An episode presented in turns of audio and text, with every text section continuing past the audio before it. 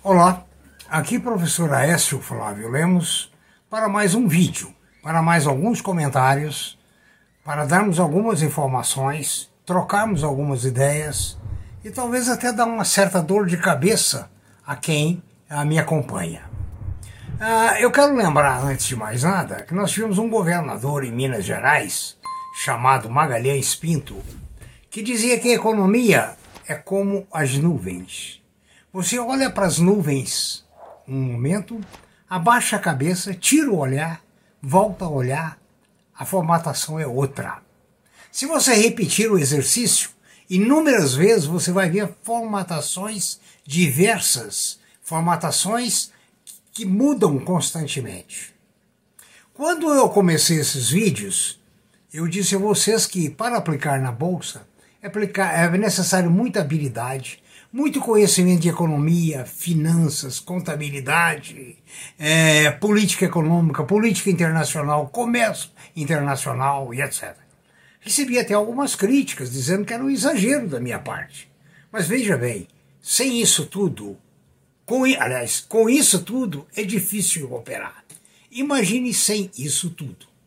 Eu peguei hoje, por acaso, uma fatura é, de compra de ações. Uma fatura de 2013. Portanto, 10 anos atrás, eu comprei nesse determinado dia 100 ações da Vale do Rio Doce a 29,05. 10 anos depois, as ações estão a 87, 88 reais, uma coisa mais ou menos assim. É verdade, pagaram muitos dividendos nesses 10 anos. Mas cabe a você pensar: valeu a pena? Comprar a 29,05, 10 anos depois, com toda a inflação, com a valorização do papel, com a valorização da Vale, está valendo apenas, digamos assim, quatro vezes o valor inicial. Fica aqui a charada para você. Ou seja, pense se o investimento de longo prazo sempre vale a pena, ou se você tem que mudá-lo. Eu sempre disse a vocês, tem que mudar. De tempos em tempos tudo muda, completamente muda. Veja bem, o que, que nós estamos vendo no mercado é, norte-americano? Vimos um, a Kraft, sob a direção dos três os dois os diretores aqui da, da Brahma, o Lehman, o Cicupiro, o Teles e os outros, e fizeram uma aventura junto com Buffett e criaram uma grande empresa com a, a vontade de dominar o mercado todinho americano, inclusive 200 outros países. A Kraft Heinz, fabricante de queijos, condimentos, ketchup, o famoso ketchup e etc., entraram com um senhor capital entraram com 30 bilhões de dólares. É, o início do negócio. O negócio começou a ir bem. Depois começaram a ver os problemas. Ah, o grupo administrativo optou pela diminuição de custos. Nessa diminuição de custos, ela acabou colocando no mercado produtos muito caros que outros fabricantes puderam criar outras marcas por preço muito menor. Que, aliás, encontra-se isso, essa situação no Brasil. Você acha um sabão em pó, uma Omo a um preço, e um sabão em pó de outra marca, menos conhecida, por um preço muito menor. Mas isso levou a Kraft lá a ter uma série de problemas. Né? Elas tentaram, inclusive, comprar a, a, a, queriam concorrer com a Psicola e com a Unilever. Tentaram um takeover com a Unilever, que foi recusado porque a Unilever afirmou que os acionistas dele não levavam vantagem. Mas veja bem, por que, que eu estou falando tudo isso? É uma reunião do Buffett e do grupo do Lehman, é, num, num grande empreendimento. Você diria, só vai dar certo. Só tem grandes nomes. No entanto, deu muita coisa errada. Ou seja, à medida que os preços subiam, as marcas substitutas tomavam o mercado. Por outro lado, no mercado de capitais surgiram boatos de manipulação de, do valor comprado da Kraft, que era, foi de 10 bilhões de dólares. Ah, houve comentário no mercado que esse valor estava acima do que realmente é, era justo. E isso derrubou as ações no mercado. Mas o fato do consumo ter caído, a empresa entrou em situação bem difícil. Hoje já recuperaram, mas entre, entre aquele ontem e o hoje, o preço das ações caíram muito. Os acionistas foram muito prejudicados. Inclusive, houve um boato, como aqui das lojas americanas, que haviam inconsistências contábeis. Ah, por isso eles receberam uma multa, se não me engano, de 60 milhões de dólares. E isso contribuiu também para o preço das ações caírem no mercado.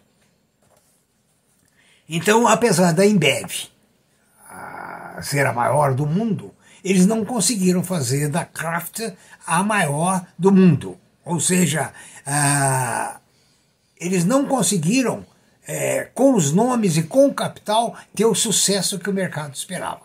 Tá vendo? Não é assim, não. Né? É... Mudando de assunto, eu quero dizer que as ações do agronegócio no Brasil estão sofrendo. Porque o senhor presidente não é simpático ao agronegócio. Fato político, refletindo na situação econômica. Eletrobras, outro problema sério.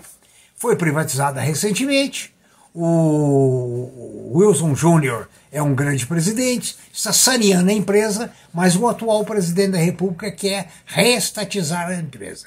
As ações estiveram na casa de 50 reais, estão agora na casa de 37. E provavelmente, se o governo insistir nessa conversa, né, vão cair muito mais, porque o governo deverá mandar para os tribunais a derrubada da cláusula, de cláusulas que ele diz que são favorecidas a, ao grupo acionário. Grupo acionário né? ah, aliás, desse grupo também o Lehman faz parte, viu? Para terem uma ideia. Então, o resultado, veja bem, fatores políticos, fatores econômicos, outro fator político. Nós estamos num mercado cujos salários estão baixos. Em consequência, a inadimplência cresce muito perante bancos e perante empresas. Por exemplo, Alegrão, fabricante de materiais elétricos da marca Pial, Semar, HDL e etc., anunciou já o fechamento da fábrica de Diadema, com dispensa de funcionários. Mal, né? Então você vê o seguinte: à medida que o governo mexe aqui, mexe acolá, prejudica. Agora surgiu uma briga entre o governo e o Banco Central. O Banco Central hoje é autônomo, de acordo com o governo anterior. O, o governo atual não aceita a autonomia do Banco Central. Ele quer ingerir no Banco Central. Não sei. No mundo todo, o Banco Central é independente. E o mandato dos presidentes do Banco Central não coincidem com o mandato do presidente da República, justamente para evitar essa ingerência ou interferência. Né? O que mais eu queria colocar para vocês hoje seria um caso da própria Chevrolet, que a questão uns 50 anos atrás, por aí, produziu o carro dos sonhos, o melhor carro do mundo. Mas ele não teve a simpatia dos consumidores. Ele não consultou os consumidores se era aquilo que eles queriam. O carro não colou. O prejuízo na época da Chevrolet foi muito grande. Então, não adianta o grupo ser muito grande, ser muito forte, ter muita fama, como esse grupo, com Buffett no meio, né? mas tiveram grandes prejuízos, tiveram momentos amargos, estão agora corrigindo, mas o que eu quero dizer é que o grande grupo, o grande nome, nem sempre garante êxito do negócio. Então, mais uma vez, o mercado de capitais exige muito conhecimento, exige muita prudência. Conforme eu disse nos outros vídeos, é ter cuidado com os olhos, porque quando os olhos crescem mais, do que a, a cara, do que o rosto, o que é que vai acontecer? Você vai caminhar para prejuízos. E o mercado de capitais é um lugar onde você pode ganhar dinheiro, mas você pode perder também. Agora, com toda habilidade, não é um mercado para aqueles que entram sem armas e sem documentos. Muito obrigado, bom trabalho, bom proveito. Espero que esse vídeo tenha sido de algum fruto para nós todos. Obrigado.